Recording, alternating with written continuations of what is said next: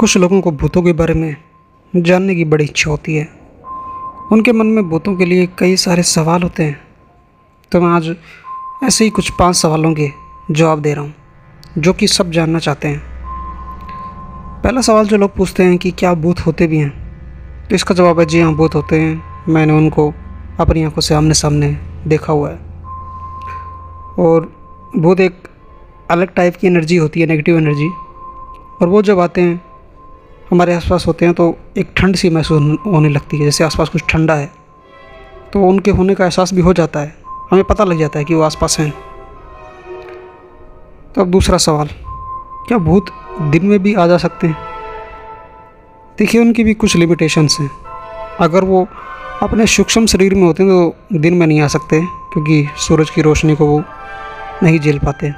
लेकिन अगर किसी के अंदर घुसे हुए हों, जैसे कई बार आत्मा किसी को कब्जे में ले लेती है तो फिर वो दिन में भी आ जा सकते हैं। लेकिन सूरज से उनको दिक्कत ज़रूर होती है, उनको अंधेरा ही पसंद है। ये बात होते हैं। अब तीसरा सवाल जो लोग अक्सर ही पूछते हैं कि क्या भूत किसी के भी अंदर घुस सकते हैं? जैसे ऐसे तो वो प्रधानमंत्री के अंदर घुस जाएँगे, देश को बर्बाद कर देंगे तो इसका जवाब है ना। भूत किसी के अंदर नहीं घुस सकते, मुझे एक घटना याद है। जब एक तांत्रिक ने कुछ काम करने के बहाने हमारे कुछ दोस्तों को कुछ ताबीज़ दिए थे। तो उस ताबीज़ के लेने के बाद एक भूत था जो सब में घुसने लगा था, लेकिन पहले वो उनमें नहीं जा पाता था। तो कोई तंत्र विद्या करनी पड़ती है पहली बात तो। दूसरी बात, अगर खून का रिश्ता हो सबका तो खून के रिश्ते में तो लगभग सब में वो आ ही सकता है। लेकिन औरों को ज़्यादातर वो डराते ही हैं, हर एक में घुस नहीं सकते। लेकिन जिसकी आत्मा कमज़ोर पड़ जाती है, जैसे रात के समय आप बूदिया इलाके में आपका शरीर कमज़ोर पड़ गया, आत्मा कमज़ोर पड़ गई तो आपके अंदर फिर आ जाते हैं। फिर उनको आने में आसानी होती है। आपके शरीर पे फिर वो कब्जा कर लेते हैं। तो तीसरा सवाल तो ये हो गया। चौथा सवाल है कि क्या भूत मंदिरों में भी जा सकते हैं? देखिए, इस सवाल का जवाब कमेंट में कुछ लोग नेगेटिव भी लिख सकते हैं। जी हाँ भूत मंदिरों में जा सकते हैं।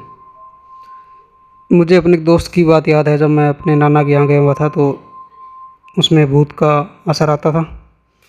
उसमें यही थी, ओपरी शक्तियाँ थी। और वो हनुमान जी के मंदिर में भी भूत बोल पड़ता था कि तुम मेरा कुछ नहीं कर सकते। तो वो अलग टाइप के भूत होते हैं, शायद वो अच्छे भूत थे, जिनको भगवान का संरक्षण प्राप्त था।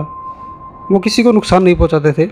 वो बोलते तो यही थे कि हम तुम्हारी मदद करना चाहते हैं, लेकिन इनका विश्वास इतना किया नहीं जा सकता। तो थोड़ी समस्या थी।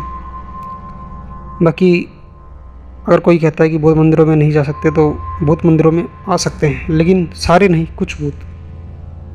बाकी मंदिर में सेफ्टी तो है ही, लेकिन भूत मंदिरों में आ सकते हैं। हनुमान जी के मंदिर में भी आ सकते हैं। ये बात होता है। पांचवी बात जो पांचवा सवाल जो लोग पूछते हैं कि भूत क्या कहीं भी जा सकते हैं? तो इसका जवाब भी हाँ या ना दोनों भी कह सकते हैं। जैसे एक जिस बंदे में बता रहा था इसमें भूत आ रहा था मंदिर में चला जाता था। उसी के साथ ये बात घटी थी कि वो अपने गाँव से हमारे यहाँ आ गया था रोहतक यानी हरियाणा। लेकिन वो भूत वहाँ भी उसके पीछे आ गए थे। वहाँ भी उसको दिखाई देते, सुनाई देते। और उनके घर पे जो गाँव में थे, वो वहाँ भी होते।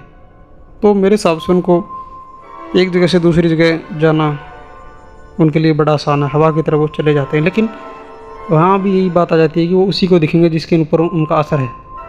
मान लीजिए आप किसी भूतिया गाँव में गए और आपके ऊपर किसी प्रेत का साया हो गया तो आपके साथ आपके शहर भी आ जाएगा।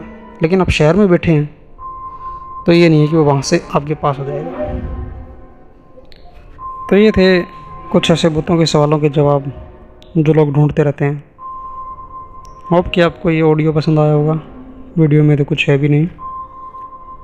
तो ये पाँच सवालों के जवाब मैंने दे दिए। अगर आप कोई और भी सवाल कमेंट में डालेंगे तो उसका भी जवाब मैं दे सकता हूँ। इतनी नॉलेज मुझे है।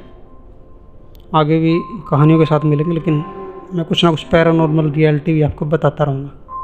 तब तक के लिए गुड बाय दोस्तों।